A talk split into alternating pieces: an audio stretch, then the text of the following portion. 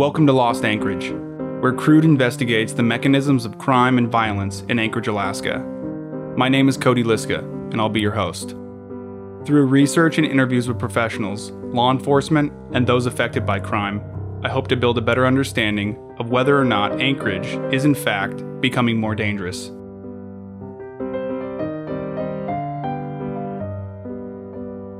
By the end of this series, I hope to create a portrait of crime in our city, for better or for worse.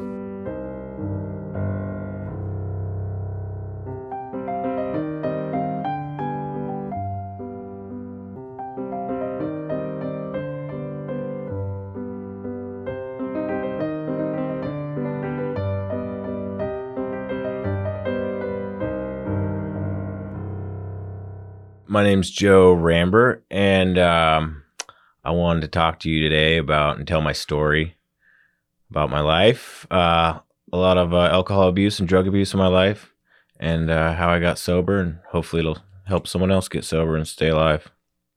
So, this is completely transparent to listeners. We know each other, and you contacted me because you were interested in talking with me about your experience with drug abuse, correct? Yes, sir. Where does that story start? For me, it starts when I was a kid. In what way? Um, well, when I, you know, growing up, I was the the baby of the family of like uh seven total kids, I think it was. And I was the runt. So, um I always felt weird as a little kid, man. I felt like I never fit in just being the runt with older brothers and older older siblings, I was always, you know, kind of left behind and and I was also spoiled by my parents more. So it was just kind of I was treated differently. It was I was a different kid. And how was your home life? Home life is great. Uh I was, you know, raised by two wonderful parents. Uh my dad drank back in the day, but it never f- affected me negatively. He was always a happy drinker. Um mom was a sweetheart, you know, raised us right. She grew up on a homestead in Anchor Point, so you know, she was old school and you know, my brothers were great too. And, you know, we, we raced motocross. We did everything outside, just like normal kids back in the 90s, you know, like back in the day when life was life was good, you know, before all this technology bullshit came in. yeah. What I was getting to when I asked, you know, where does your story start? I know you're a part of a program. When you tell your story of drug abuse and alcohol abuse, where does that story start? That story starts when I was about, I'd like to say I take my first drink when I was about 13 in Dalles, Oregon at my bro- my half brother's uh, wedding. And uh, me and my brothers were driving around in this rental van, getting ready to head to his wedding. And uh, they decided to stop by the liquor store and got like a 12 pack of some cheap ass liquor, you know, some natty ice or something, you know. and uh, I remember taking having a few beers, you know, getting that warm, cozy feeling, you know, thinking I was cool, drinking with my brothers, and then when we got to the wedding, the next thing you know, I was sneaking in the bathroom, taking the beers in the bathroom, just chugging them, and uh, they had a big wedding cake there. And uh, before the wedding started, I went up and I smacked the cake because there was a bee on it, and just smacked it and smashed it all over the place. You know, I browned out. I don't even remember most of it, dude. Just thirteen year old little drunk kid and everybody was just laughing, you know, like ah. Little did they know that was the start of, of something bigger, you know. Have you reflected on that that first time that you you got drunk and thought about how maybe people reacted to it? Uh, I think a lot of people do that. You'll see, you know, when some kid picks up a beer bottle with the bottom of it, you know, a little bit of beer in it, and they chug it, chug it, and or you know, sometimes, especially back in the day, parents would leave drinks out and like a little kid will grab and take a swig of it, you know, and everybody just laughs. But, you know, someday in the future, that might be some, some guy, some grown man's story where he took his first drink. It's kind of crazy to think about that. Because I think that those, those first drinks or those first, you know, uh, hits of weed or, or whatever, you know, I, I don't know if I necessarily subscribe to the gateway mentality, gateway drug mentality. But I think that your relationship, the universal you, not you specifically, but your relationship or our relationship with those first times will help that trajectory in one way or another, positive or negative. Yeah. Yeah, no, that's that's that's true. Um but for me, one of the main things that that really stuck with me was the first time I you know, when I was 14 and I had opiates. That's what really uh that's where things really hit me when I was a kid. And I didn't know what it was, but that I got that feeling of like I really really really really really like this. Mm-hmm. And that's where I remember that like it was yesterday. So that was a weird moment. Were you taking them recreationally? So I remember a long time ago, my brother, he uh, got hurt and he had some painkillers, you know, so he was taking them like a normal person prescribed, you know, like Yeah. one or two, like a, you know, a normal person and uh, call them normies. And he uh, got all weird and loopy. And I remember watching him. He was just giggling. He couldn't stop laughing. I was like, that looks like so much fun. So when I was 14 on Christmas Eve, I found a bottle of uh, liquid Vicodin in my parents' cl- uh, pantry, and I chugged like almost three quarters of it, dude. And I got so fucking high. I was itching so bad. I was just so dipped out. And I remember I stayed up all night because I was so high. I don't sleep when I do opiates. It like wakes me up. So I just sat there all night enjoying that feeling. And I remember how warm and like great it was. And everybody woke up for Christmas. And I was like out there acting like I was up early looking at presents, you know, but I was totally, you know, my parents thought it was like, oh, Joe's, you know, weird today. But I was just high as a kite, happy as could be. Yeah. So I never forgot that feeling. Did you continue trying to find opiates or did you at a later age kind of revisit that? definitely revisit it later. Uh, you know, once I got 14, 15, that's when I started drinking with the boys, you know, as teenagers do. And uh, going into high school, you know, I was I was still a runt and I was a late bloomer as far as puberty goes. So that that really screwed me up because I, I was so insecure and I hated being around other people because there was a lot of dickheads in high school. I'm still friends with those guys now, but some you, you probably know some of them. And uh, you know, they gave me shit about it and it, you know, it was out of my control. So what I would do is in order to deal with that, I would black out. I would get drunk. And uh and another way I would deal with that is I would uh turn into a bully myself. That way I would take the attention off of me and I'd bully other kids in school. That way, you know, no one would pick on me. It was weird. It's screwed up, but that's how it was Overcompensating. overcompensating. Yeah, and uh, that's that's the main part where drinking came in, like going to parties and stuff. I was so terrified, and there was always assholes there that I knew were gonna mess with. Even though I had older brothers, you know, would stick up for me and older friends, but there was always those dickheads that would say something, and uh, I was terrified of chicks, you know. So I would just black out and get crazy, just a crazy little shit, you know, and then people would just leave me alone. Yeah, like stay away from him. Yeah, like he's weird. he's crazy. So let's get to you revisiting opiates. Did you revisit them as pills or did you revisit them as something else? I revisited them as painkillers, 10 milligram Percocets. I had a script for 90 of them. I hurt my shoulder because I used to train a lot more and do MMA and stuff. And between that and plumbing, I hurt my shoulder. And they, uh, the doctors back then didn't give you physical therapy or anything. You know, they just gave you a script. And I got a script. And I remember I was just like, oh, yes, this is great. But that wasn't, that was like, okay, sorry, I got to backtrack that was like when it really started. But I was at Arctic Man one year, and uh, one of my buddies that came with us up there, you know, we all usually just drank up there and did some cocaine hmm like normal people. and he uh, brought some heroin. I remember I was blacked out. And I walked in the motorhome and I saw him smoking heroin, and I remember that feeling from that drinking that liquid Vicodin, dude. And I was like, oh, that'll make me feel good. And I did it, dude. I got so dipped out, and I remember I was wearing a one piece snowsuit and a hot open faced hockey helmet. And there was these girls that camped next to us, these hot chicks, and they thought I was literally, they thought I was mentally retarded. They really did. They told all Are my buddies, kidding? yeah, they're like, uh, telling my buddy, "This is really cool that you brought your friend up here, you know, your special friend, and brought him to Arctic Man." And and you know, the next day they saw me walk into camp, and they were like, "What the fuck?" I was like a normal dude, all you know, yeah, dressed yeah. normal and stuff. They're like, "What the fuck?" I was like, "Yeah, what? like, what happened? What'd I do?" and so you freebased it Yes, before you said you you had to backtrack. yeah. Now let's go forward. Okay, now we go forward. Sorry, my timeline's all screwed up. A lot of drugs. Um, so eventually, you know, I get to that point where I go see the doctor, I get that script, and then they, uh, then I start eating those like candy, you know. And then this time I'm in the plumbers union. I'm a, you know, been doing it for like three or four years, and every day just eating those things like they're candy. And then eventually, you know, my tolerance built up, and you start burning through that script pretty quick. And after a few months, the doctors are like, "All right, dude."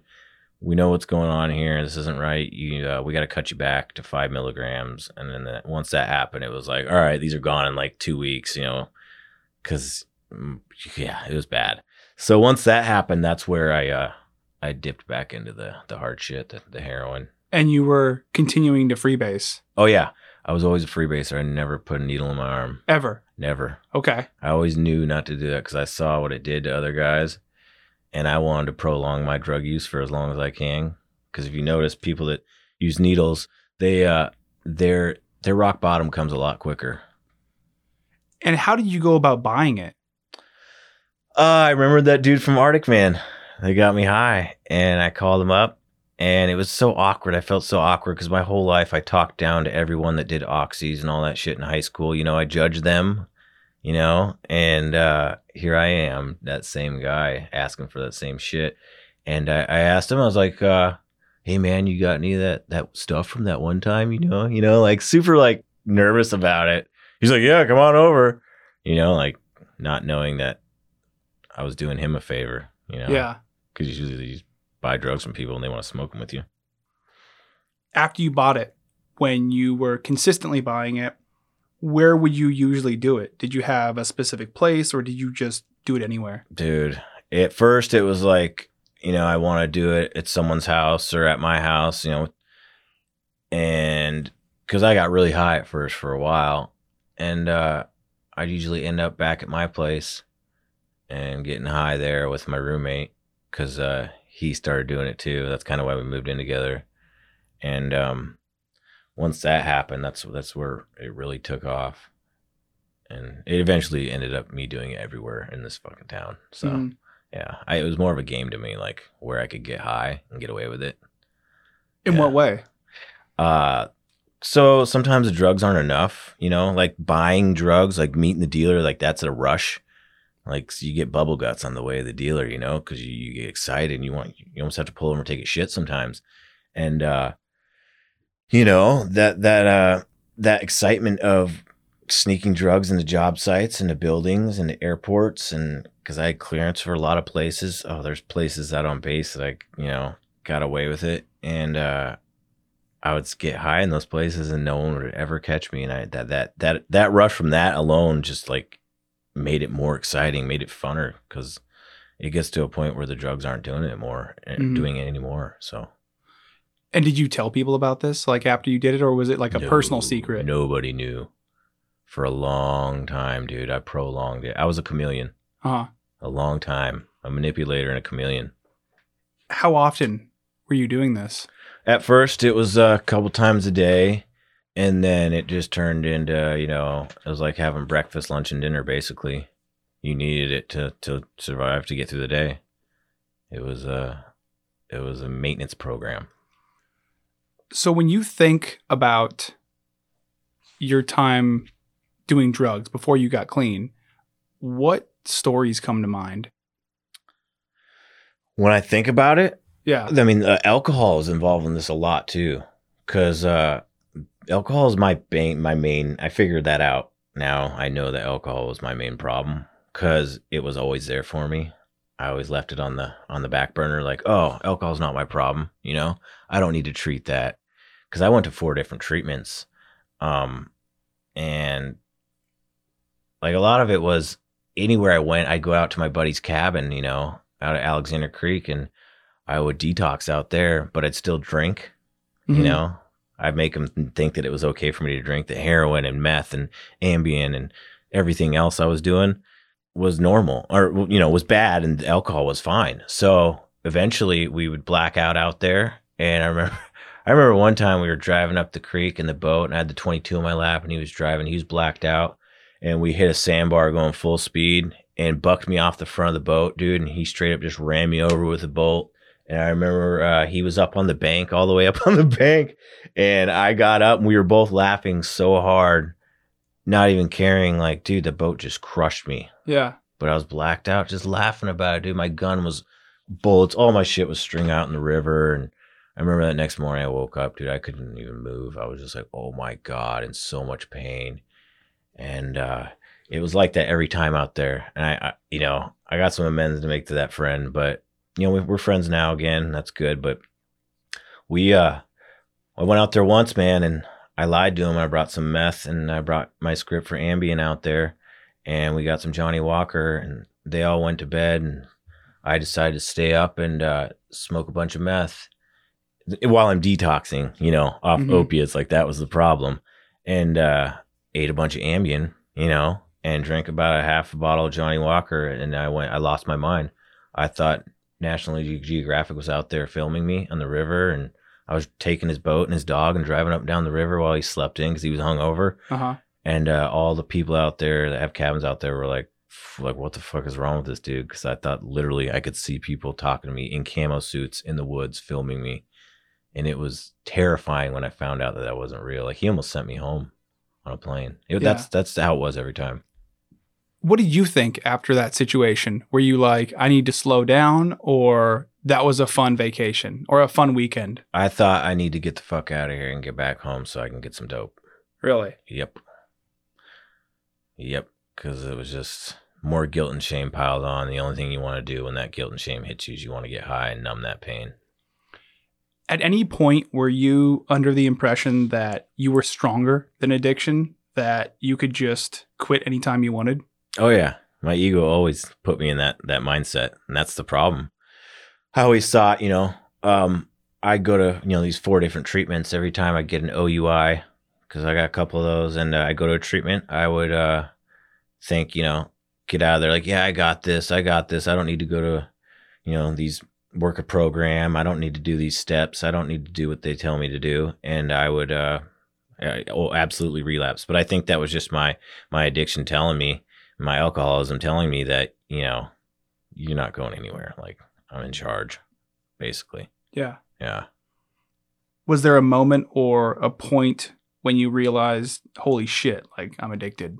yeah yeah i remember when i was living with that that roommate i remember when i woke up and i was absolutely withdrawing you know once you start withdrawing i remember like it, i felt like it was cool to like be withdrawing like wow i reached this point like what the fuck you know that mindset.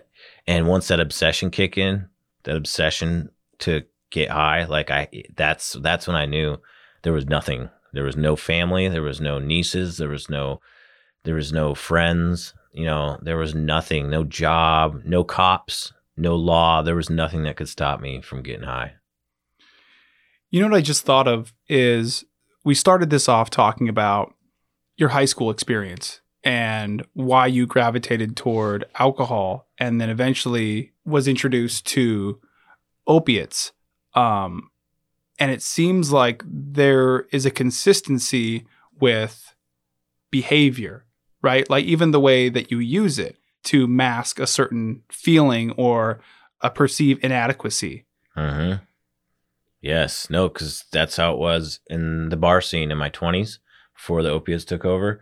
It was every weekend, blacked out downtown. Because once I grew, hit puberty, and I grew, my main goal was to show everyone that I wasn't that little runt anymore. I had a point to prove. I was still insecure as fuck. I still kept all those insecurities. Now I'm just a full grown asshole douchebag that would bang every single chick I could, fight with anyone I could. I was the kind of guy that would do a mangina downtown in front of a group of people, and then when they gave me shit about it, I would beat them up. And can you explain what a mangina is? It's when I pull my pants down and I tuck my wiener between my legs, and then I smack it like a stripper.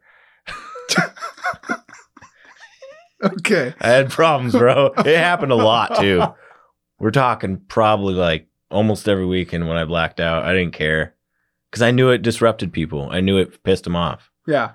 I was always I liked bringing my girlfriends downtown because I knew some guy was going to grab their ass, and I had a reason to beat the shit out of them, and it would make me feel better about myself. And then people wouldn't see me as that little runt anymore. So, right before we got in here in the studio, you were saying that a lot of your friends and family are going to listen to this because you are going to talk about some stuff that they had no idea what was going on. What was that stuff? Oh man, they didn't know anything, you know, for a long time. They knew something was up, but I, it got to the point where I was stealing. I always kept my job though. Always kept my job, but I put my family through hell. I would steal guns from my dad. I'd put them in pawn and then you know the the good little good that was left in me i'd put them in pawn like i was going to get them out that week you know i wouldn't sell them to the guys Can you explain that? You'd pawn them, but you you know you pawn them and you can get them out like a week or two or whatever like they'd know. hold on to them. yeah like you. it was a loan I see. with a bunch of interest and you know and it got to the point where you know you would never you'd never go back and get them out you just you know wishful thinking and it never happened and uh you know i'd steal money from my mom's purse and you know they know about all that now and you know when the time comes i'm going to make the amends to them properly and do what i got to do but it was stuff like that bad constantly.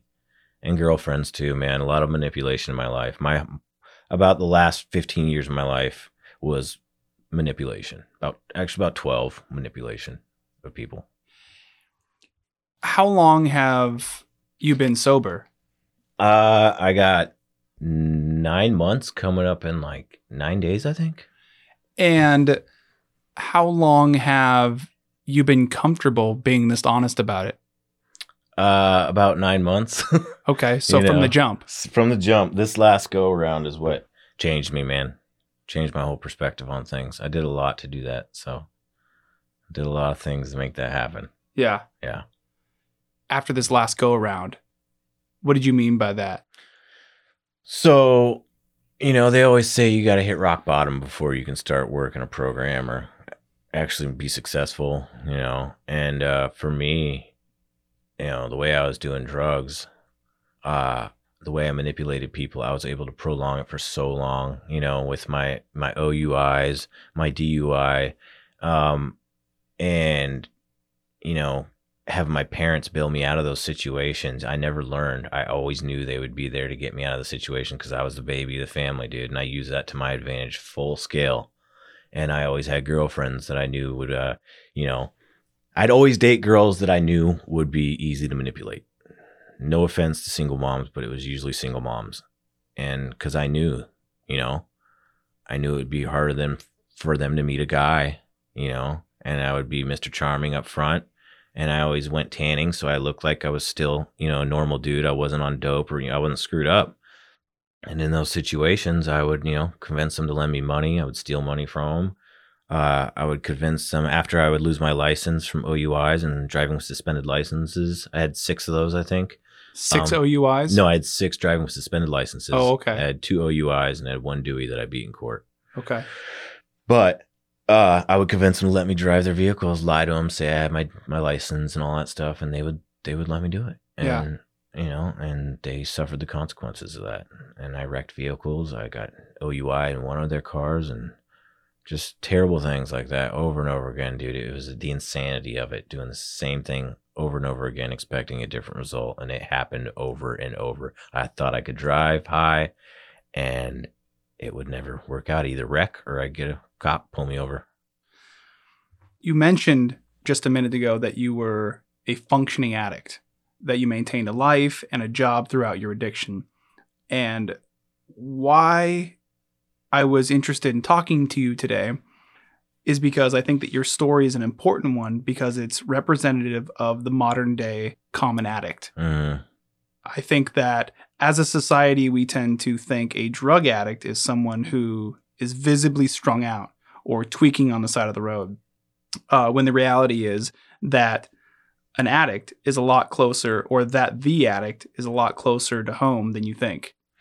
Yeah, no, that's that's that's what I I wanted to talk about too. Is you know, there's always tall tale signs, and I was very functioning. I always did things to make to reassure people that I was doing good. My buddies knew; they knew something was up. You know, I was the guy that got up to go to the bathroom when we paid the bill after snow machining at chair five or whatever it was, and you know, I'd always disappear. So, I because I, didn't have the money, I want to save my money to go get high, and uh, I prolonged my my my addiction by being a functioning drug addict. I knew that's how it would work best for me. I always kept my job. I always made sure that I did enough work or more work than my my uh, fellow employees. That even if my bosses did know, which they knew, especially at my last company, they they took care of me. But I, I worked my ass off, and they uh, they knew it. You know, that's what they told me this last go around when I got sober. They're like, dude, we knew the whole time, but we knew that if we said something, you would just lie through your teeth. And you always did good work. You always outworked everyone, but you know, we, we knew it had to run its course. And I'm so grateful they let me do that. When did you start lying to friends, family, coworkers? Oh man, I remember when I was living in that apartment with that roommate. I remember one of my close buddies. Um, asked me, one of my good good buddies that I partied with. You know, we, I lived with him for like four years, and uh, that was back in my drinking days. But once uh, he he knew something was up, he was like, he came over to my place and he was like, I remember I was going to the bathroom and it was uh, it was weird because he was just like, hey man, he's like, Joe, are you, are you doing heroin? I was like, what?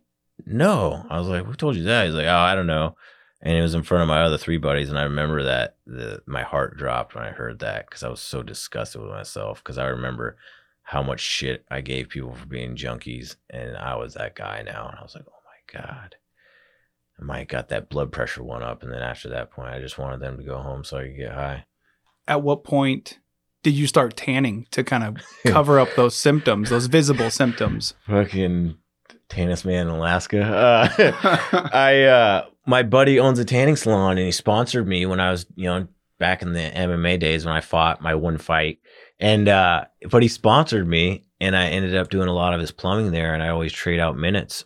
And uh, you know, that was in my 20s, early 20s. And uh, I always did it for a while until the last like 4 years. I didn't give a fuck what anybody thought. Once I knew everybody knew, that's when I just didn't give a shit. You know, you can only go to so many parking lots and have so many drug deals without tell someone, you know, someone's going to see you. Mm-hmm. It's a small city. Super small. Yeah. And I wasn't your conventional drug addict either. I didn't go around stealing cars. I wasn't out stealing shit like that. The only people I screwed over in my life were my close friends and my parent, my family. I never did that, you know, I wasn't that kind of a junkie. I always did my my work. I always had my job. I always did side jobs. I always did what I had to do to get high and still try to look like a good Samaritan, you know, a responsible citizen. I feel like your situation, like I said earlier, is is pretty common. Like there are a lot of people in the workforce who are doing exactly what you were doing. Mm-hmm. But no one knows. Yeah. Yeah. There's a lot of them. I see it now more than ever. Now I'm like, once you're on both sides of the fence, you can see this shit from a mile away. So I, I, I can see it all the time. Even, even if it's not drugs, I just see it, signs of it, little, little things, you know? And, uh, like what? Uh, little lies, or you can always tell when someone disappears for a period of time, why they're disappearing, how many times a day. Cause that was my gig. I go to the outhouse for 30 minutes at a time and get dipped out in there and come back and work my ass off. And it was like that all day. And, uh, you can just tell when someone comes late, when they miss work a lot, when they have the same excuse. You can only be sick so much in one time in a you know for during a month. You know that was my gig. Mondays were the worst. So working this program that you've been working, how have you learned to understand the the journey that you've gone through? Well, the whole point of it is to, you know, find your basically you you point out your own flaws and the place I went to in California, my last treatment, uh, they taught me how to kind of rewire my brain and have a different perspective on things. And uh, in doing so, you know, gave me a good base to work off of when I came back here and started working my program. Um, you know, I found out what my problem was. I found out why that, you know, why I did the shit I did before, why I was insecure, you know, and uh, I got to the root of that and you slowly just keep figuring more out about yourself. And then as you figure out these problems in your life, why, you know, your flaws, you work on them one by one. And that's kind of like the steps that I take in my program. That's what they're designed to do. What do you think was one of the most important flaws for you to face head on? fear. Fear, absolutely, dude. That's what I figured out was fear, pride, ego, all that crap. But it all stems from fear fear of being alone. That's why I always had a girlfriend. Uh, fear of uh, rejection, you know, fear of of everybody's thoughts about me. It was all fear. Yeah, for me. To each their own, though. Everybody's different. hmm And by facing that, you overcame it. I wouldn't say I've overcome it, but I take the necessary steps every day to keep it in check. Mm-hmm. Because with that fear comes my ego, and once my ego gets involved, it's downhill from there. Because my ego's a beast, and it will control me, and it'll push me right back into that life. You know, as I've as I've gotten older, I've realized that the more we know about ourselves, the more self-analysis that we have, the and it's not easy. So I don't want to say but it is easier to get through these difficult things in life, whether it's addiction or whether it is you know whatever your vice is. Yeah. Have you noticed that that the older you get, the more truthful you are with yourself? Now, yeah, yeah. I mean, I would say so, but I know guys that are way old that are struggling. You know what I mean? It's just everybody. I know guys that are 17 that are sober, working a strong program. But for me, it was just, it was desperation, dude. 100% desperation is what got me sober. Rock bottom. And I was, it was death, either suicide or, or go to treatment, get my shit together. That Was- was the only way. I didn't think I could live a normal life. Was there any moment when you contemplated suicide? Oh yeah. The last year that I was using, it was almost every day. I would lay in bed. I would say the word out loud, suicide. Whenever I would get a thought of, of embarrassment, of guilt and shame about what I was doing, I would say that. I would say out loud, suicide. And it's so weird to say now.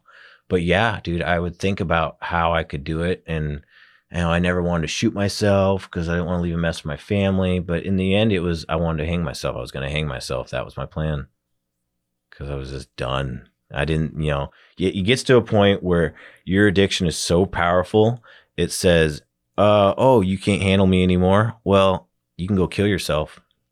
And you think that's a, the best alternative. You don't think you can live life anymore without it. Mhm. And you can't live with it. You can't live without it. So you're just going to kill yourself.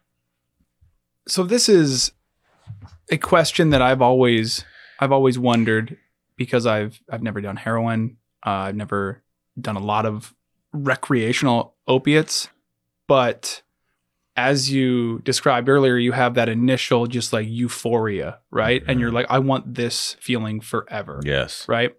And it kind of gets a hold of you. And there, I feel like, is a tipping point where it stops feeling really great Uh, and you just have to take it because you're essentially addicted. yes. So you go from that euphoric feeling to the other end of the spectrum, which is like, I don't even know what that feels like.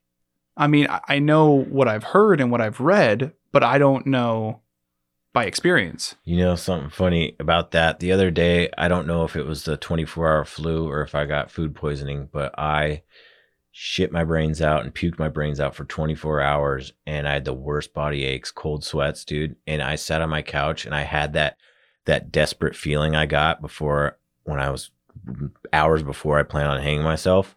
And it it depressed me a little bit because I was sitting in that same just sitting there slouched, like didn't know what to do detoxing. It's exactly what it felt like, dude. And it was so brutal. It's way worse for people that shoot up, but when you smoke heroin and abuse your body for that long, uh, y your your body hates you, and you get the sunken in eyes, the pale skin, the droopy, sad face, man, and you just you, don't want to do anything. You stop taking care of yourself. It's it sucks. And so that just brought you right back to that. it brought me back to that. It reminded me. It was crazy. It was like a keen reminder of like, hey, if you take one drink, if I have one glass of wine, I'm like I always tell everybody, I joke around, I'll be turning tricks on Spenard. You know, I'll be I'll be out there getting high. I'll be going straight to my dealer. yeah. It's it's it's that quick in my brain. It, it takes that little buzz, just boom, triggers it. Boom, I'm good. I can. I'm going to get high. hmm It's just it's terrible. So every day is a struggle. every day is a struggle if I'm not doing, not working my program. Yeah. It's not anymore. Like I don't have that obsession anymore. And at first I did in the first 90 days or so, but but I had a, you know, a person I call and I talk to him and I say a prayer even though I'm not a god person, I have a higher power that's way more powerful than me and it's the best thing that ever happened to me, but that's what you got to do. You got to do I stopped listening to myself cuz clearly what's in between my ears is not working properly. Hmm and uh, those uh, you know there's other people out there that have been through what i have and they have plenty of sober time and they know what they're doing. Was there a point in your sobriety where you were like, I'm doing this, or I'm doing this and I'm doing it well, and I'm going to continue doing this? Because I imagine there are there is a point in in anyone's sobriety where you're like, all right, day one, hour one, and you're having doubts. Can I do this? But was it, you know, a week in, a month in, two months in, where you're like, okay, I'm doing this. I have a routine that's outside of that drug routine. well for me it's kind of weird like kind of when i i decided to go to this treatment like when i called my parents and told them well my dad called me thank god it was random how that worked out because i was going to hang myself um but that's kind of like once I, I got in his truck and he told me what would happen you know if i killed myself that my mom couldn't handle it and that And you just told your dad. Yeah, because he called me. Okay, so this is what happened. I went on a bender, right? My roommate works up on the slope at this time, and he was gone. And I, uh, you know, had my buddy over, my dealer buddy, and you know, I had a script of Xannies I bought from my other buddy, some Xanny bars, like sixty of them. And I remember I ate like twelve that day, and uh, it's a lot of Xanax. And uh, and uh, I came out of this four day coma and I was out of money, out of drugs, and that's when the rock bottom hit, dude. And I punched some holes in the wall, and I was literally I had a rope. I was gonna go out where I walk my foster dogs, and I was gonna hang myself. And my I opened the door, and it, we had it was when we it was a warm spring, and I was like, all right, open the door. And uh, we had a fresh six inches of snow that morning, and I remember I opened it. and I was all detoxing and cold, and I was like, "Nope, shut the fucking door." Because it was too cold. too cold. I was too much of a pussy. And my dad called me right then. And it was so weird because I got in his truck when he, I told him what was going on. He came and picked me up. And he just told me, man, he's like, dude, like, you can't do that. Like, because you're so selfish in that state of mind. You don't think Mhm. about anybody else. It's all me, me, me, poor me, me, me, me. I'm going to kill myself. You know, you don't think about how it's going to affect anyone else. Do you ever think now how it would have affected? Oh, Other people? Yeah. hmm I see it every day. You know, I go over every Sunday and watch football with my dad. My Mhm. dad's in the hospital. He, you know, I told you earlier he just had open heart surgery and and uh you know, just going there and seeing him, you know, just it makes his day. And Christmas, this Christmas, you know, I told him you know, they gave me a hundred bucks. And I'm like, why'd you guys give this to me? I should just give it right back to dad. I'm gonna be paying you guys off for the rest of my life, you know? Um, and I was like, I didn't get you guys anything. I just got my niece, you know, we only just buy our niece, my niece things basically now. Mhm. And my parents like, dude, they're like, the best gift you ever gave us was sob- sobriety. Is is this version of you? They're like, we've never been this happy with you in our entire lives. Like this is they- they've never seen. I've never seen this person before. So they're like meeting this whole new person, and this version of me is wonderful as far as I know. You know, I, I love this version of me. You know what's really great about you saying that is my brother Derek Mhm. was big alcoholic Oh, for a long time and how I describe him and I I don't even know the first time that I said it. I don't remember, but it just came completely just out of my mouth and I I was describing him to somebody who hadn't seen him in a while and he had been sober for a couple years at this point and I'm like he's he's the best version of himself and you know it, it really is amazing to have that person again because I think that when I think of him at his worst, the reason that he was able to be at his worst is because people remember him at his best. And so mm-hmm. they want, you know, that he had this kind of Jekyll and Hyde thing going on, right? Where he's still an amazing person, but then once that addiction kind of got hold of him, he turned into this like evil version of himself, you know? Kind of this possessed version of himself that went against everything that he like every moral and every everything every fiber in his being. Morals go right out the window, dude. Yeah. Right out the window. And you know, for anybody out there that's got a family member or a friend that's struggling, that's you know got any time, any any period of uh, sobriety, whether it's a day or you know five years, just do. If you tell them how happy you are for the person they are today, like you tell them how much you love them and how happy they make you now, like that goes. That's that's that's better than any present in the world, dude. My parents told me that, dude. My heart dropped. Like I was just like, oh my god, like it made me so happy. Like Mhm. that was better than anything. You know, that's better than any amount of money. You know, just knowing that their mind is at ease. My mom's not going to be up every night worrying about me. My dad doesn't have to hide his fucking Ambien. Mhm. You know, he doesn't have to lock his gun door. Mom doesn't have to hide her purse anymore. Like that's that right there is worth anything in the world to me.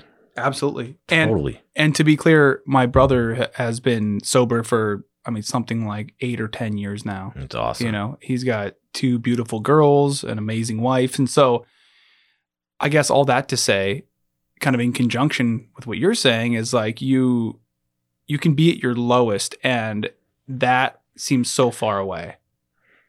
And it's not as far away as you think. Not at all, dude. Not at all. Like I still, you know, get laggy and, you know, fatigue. You know, it's gonna be like that for a little while. You know, I did a lot of damage to this body. And uh, but that's nothing. It doesn't even bother me anymore. It's my mind that's that's right. That's what all I have to, I have to remember that. Like my body can be whatever it is, man. But as long as my mind is right, I'm this person. I'll always be this person as long as I do what I gotta do. And uh it's all what's in between your ears, man. How your how your brain's working.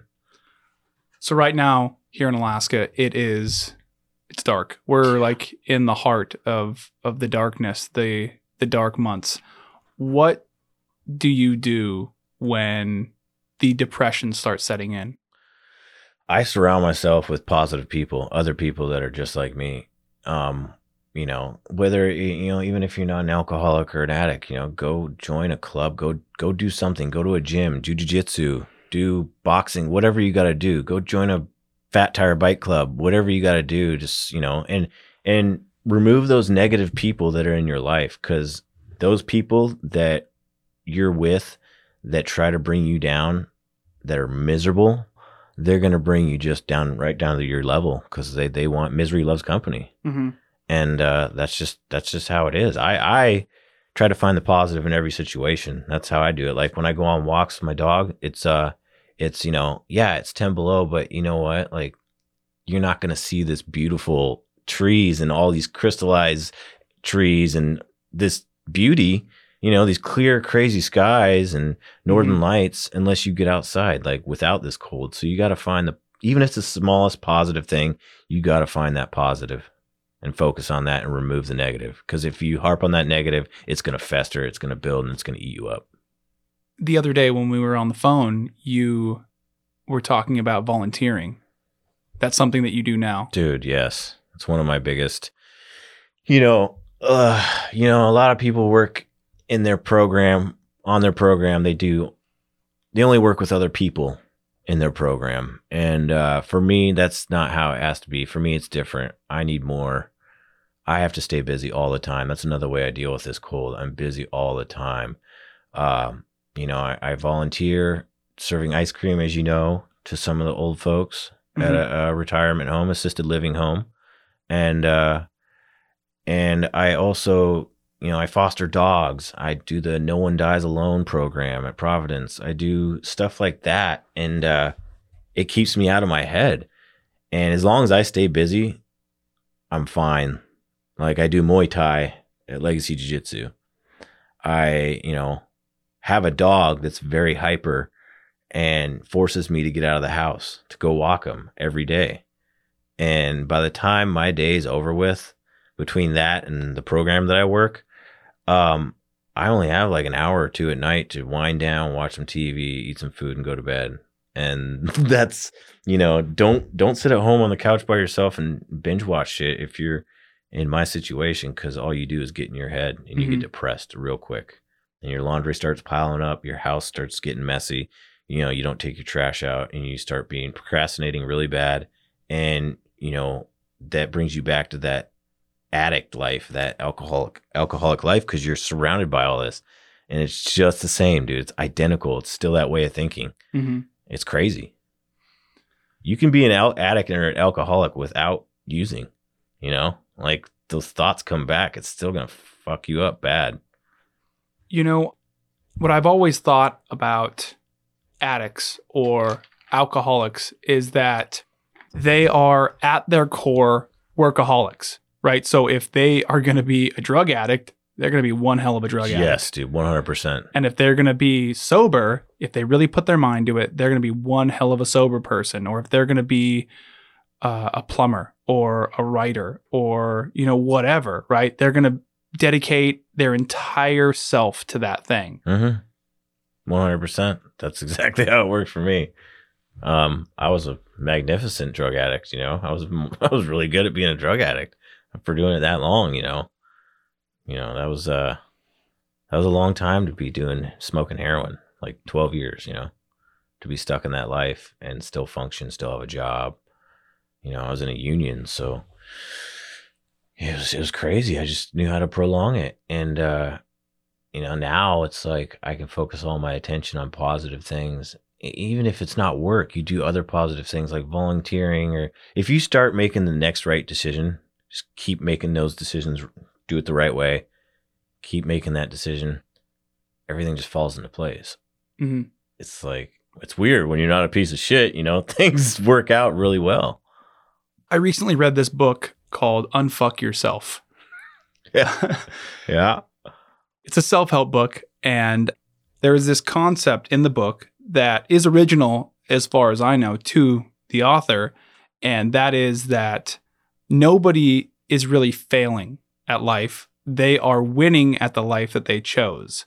So if you are, say, a car thief, that's right? good i like that if you are if you're a car thief or a drug addict or whatever, like you're winning, you know, you're winning at that life. that's but true do you want to win at that life? Does that life make you feel good?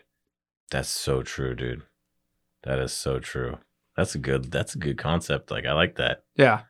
Ah, wow. It was funny because it's one of those things where I read it and didn't think anything of it. And then a couple days later, I realized, wow, I'm still thinking of this thing. That's good. I need to write that down.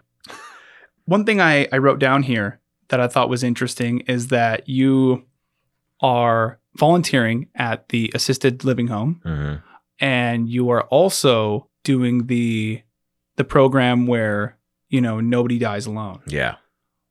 So you're gravitating toward elderly people Yeah. have you picked up on this Oh yeah. I think I know why. why Well, for me, you know, seeing how my fear of being alone is one of my biggest things. I still don't see myself getting married at this point and having kids. Maybe one day, but you know, what if I'm not? What if that's just not me? And I do end up alone one day. I don't want, you know, I hope some little shithead comes in and serves me ice cream one day. Uh, you know, I hope if I'm dying alone, there's someone sitting at my bedside so I don't have to sit there just by myself with my own thoughts, you know? Mhm. Like, I just put myself in their shoes. You never know what can happen. So, I whenever I do anything like that, I just put myself like, what are they thinking? What are they going through? That's why I don't judge people anymore. Well, for the most part, you know, working on that. But I, you know, I I try to put myself and someone freaks out or you know at work or wherever. I just try to think like, where did they come from? Mhm. What's going on at their house to make them act like this? Instead of being like, fuck that guy, idiot, blah blah blah. That's how I was before. I'll beat the shit out of him. That was always my answer. And you know, now I changed my way of thinking. I had to because it's just that negativity eats me up, man. are you actively trying to be the opposite of the person you were before I'm not even trying. Just working the steps that I am and, and changing my way of thinking. It just it automatically changed me. and just being receptive to those steps Yes, absolutely 100%. It changed me 100%, dude. I'm not like I said I've never been this person before. Even when I was back in the day when I would just partying or whatever, drinking beer in my teens, I was I was never this person. So I don't know. I don't quite know how to deal with them yet. hmm You know, I know how to deal with them. I just try to push it on other people. I realize that if I am happy, smiling, and you know, I don't bitch about things that are pointless to bitch about. Like, you know, people stress out about the dumbest shit right now, like things that they cannot control. That's what I do. I just focus on the things that I can control. hmm If I can't, it's just it is what it is. Like my dad being in the hospital, you know, one of my brothers was stressing out really bad, and you know, I I just the way I think about it is it's out of our hands, dude. It's not in our hands. hmm It's it's in doctor's hands. For me, it's in my higher power's hands. That's what I had to do. I had to turn all my will over to my higher power. It totally dictates everything I do now. They do. They're my brothers. So, you know, my brothers that passed away are my higher power and they they, you know, I believe they're the ones that have watched over me this entire time because I should be dead a thousand times over, dude. Like I have too many stories to tell you where I should have died. So many stories. And uh, something kept me alive for this long, and there's a reason I'm alive. So I might as well do something with it and help other people. And your brothers being a higher power, is that kind of like a an inner voice or an inner monologue? Okay, so I can tell you that whole story about how that happened if you want, real quick. Yeah. So after that whole thing, you know, my last go around, wanted to hang myself, yada yada yada. Um, I ended up googling a treatment facility in California because I just wanted to go somewhere. I knew my insurance would pay for it, you know. So I uh, ended up going down to California in LA and staying at this six bedroom house. This facility had a pool and everything. It was great. And uh, they were really awesome. Those are the people that taught me how to change my way of thinking. I had this amazing, uh, this black counselor named Daryl. I call him Brother Daryl. The coolest dude I've ever met in my life, man. He's still my good friend today. I talk to him every other week. And he's uh he took us to this lake called Shrine Lake in Malibu. And it was created by this dude called Yogananda. And he took all the positive quotes and all the positive things from all the main religions. And he used to travel the world and you know, he knew the president back then and all this stuff. And you should look him up sometime. He's pretty cool. But he built this little lake, this natural spring that's in Malibu, and surrounded it with flowers and ducks and turtles. And uh, he lived on this houseboat on this lake and built this temple there. And at the end of the lake, after you walk around it, it's super peaceful and relaxing. Uh, me and two other guys from the facility and my counselor uh, Daryl, we went in there and, you know, he stood outside and the two guys came inside with me. We sat in this temple and, you know, they got up and left right away. But I sat there because I was so broken, dude. I was so done and I was so surrendered. Like, I just remember when I uh, decided to go to this treatment, once I hit rock bottom, my shoulders just dropped. Like, dude, I could, I can almost see it now. Like, I was done. Like, finally, I was so happy to hit rock bottom. Like, I was just done and sitting in that temple, man, I closed my eyes and I uh, had this crazy moment. It wasn't even crazy. It was it was amazing. It, uh, I saw my both my brothers, Mark and Adam, one on each side of me. Man, I had my eyes closed and I could picture myself, almost see myself in between them. And they, uh, you know, one of my biggest fears in my life is that I, you know, could never take care of my dad or my mom and then that my dad would die before I got sober. And uh, they both just told me that, hey, bro, um, you know, you can't take care of mom and dad unless you take care of yourself first. Uh, just let everything go. Focus on yourself. And I remember after this, when this happened, I still had my eyes closed, dude. This this crazy swirl, these needles. I've never felt these kind of needles and goosebumps on my skin in my life, dude uh, this this swirl of energy just came out of me like a little cyclone, and I can picture it now, and it just I could almost see it with my eyes closed, and it left my body, and I go I opened my eyes and I got up, dude, and I walked out of that temple, and Daryl saw me, and I was teared up, and he goes, "You all right, man?" I was like, "Yeah, man." I was like, I told him what happened. He's like. He's like, my brother, congratulations. You just had a spiritual awakening. I was like, holy shit, dude. And he's like a big part of that. And ever since that moment, dude, my I don't know what happened. It just I knowing they were there, yeah. like I knew it the whole time, but that like just solidified it for me. Like I said, people struggle with you know they think working a program you have to like, know believe in God and that's not how it is. It's a power greater than you, a God of your understanding. And my God is, I don't even know what the universe is, dude. My higher power is just my brothers. And I, I believe they're up there somewhere watching over me. And that's that's who I turn to when shit hits the fan. And it works. That's great. It's it's a miracle, dude. I never thought that could happen. And had you ever talked to your brothers before? So on my mom's side, my brother Mark, he died in a car accident when I was four. Um, I vaguely remember that night. I just remember I cried a lot, and uh, my house was my parents' house. It was pretty. It was devastating. And my dad's first son, Brian, died of leukemia when I was three, and I don't remember much about him. I have pictures, images in my head of him, but I can picture his face. Like when I close my eyes, I can picture both of them. And, I, and whenever I pray, uh, you know, I I I can picture them. And they, they're smiling and stuff like that. But it's hard to explain, man. Like I don't expect people to understand it. You know, I definitely don't, because everybody has their own their different moment. hmm You know, so it's crazy. It's it's yeah. Well, I understand uh, to a degree. My really good friend Sonny passed away in 2010, Yeah, and I talk to him all the time. It's awesome. And I learned that from my wife. Um, her dad passed away when she was seven, and she has uh, taught me by example how to deal with grief. Absolutely. And I mean, everybody goes through it differently. Yep. But in my experience, a healthy way or my healthy way has been to continue talking about these people because they're not completely gone. no, You know, they still live in the people, in the influence that they they have given or how they have influenced other people. Yep. And we can base our own judgments on their better instincts, you know. yeah, Like Sonny wasn't the most perfect person in the world, but he had a heart of gold. he did. And I so, you know, I have a piece of him on me. That's good, dude. Yeah. That's that's. I mean, you know, buddy Jordan, he died Yeah. this year, and that that's that happened three days before I left treatment, dude.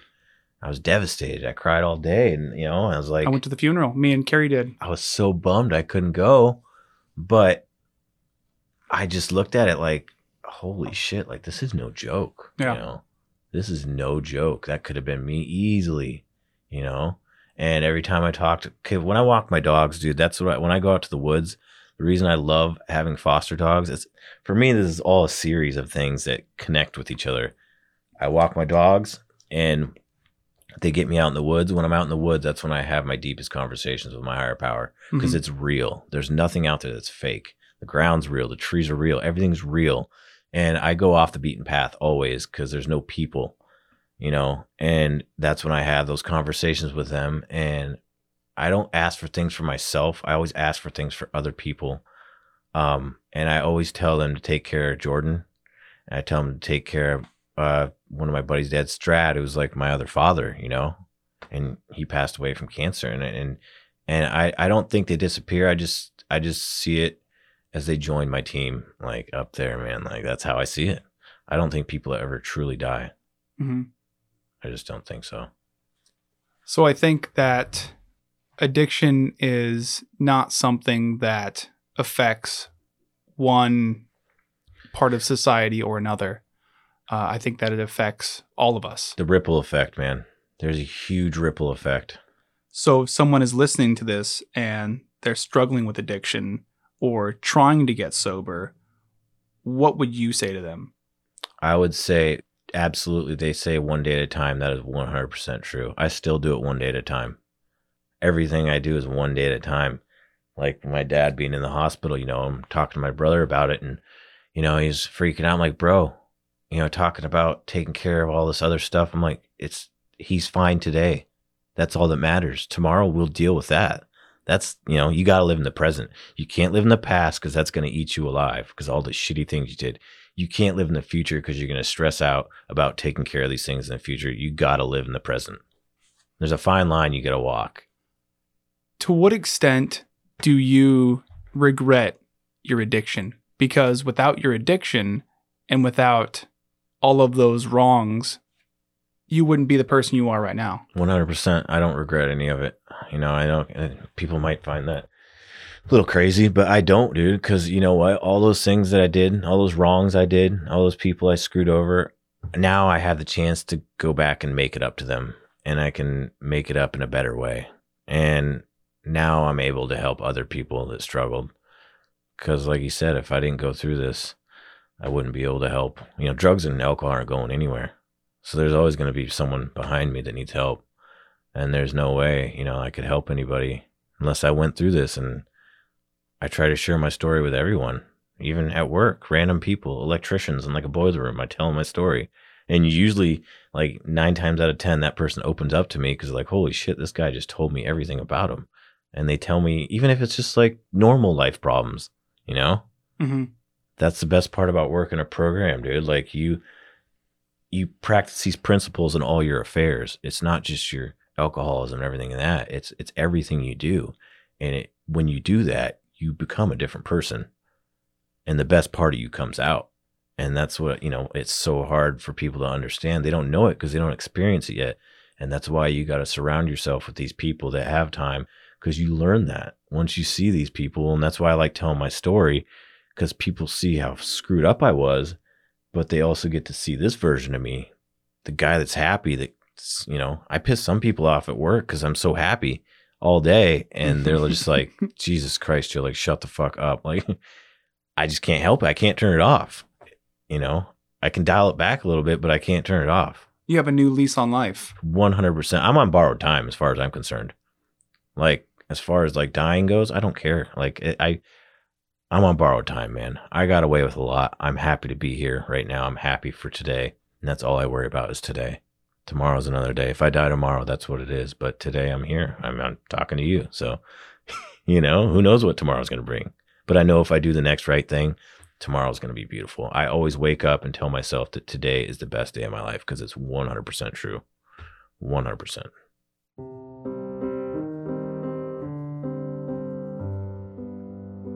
Lost Anchorage is written, hosted, and produced by me, Cody Liska, for Crude Magazine. Music is by Michelle McLaughlin. For more information about how you can support local grassroots journalism, go to www.patreon.com slash crude magazine.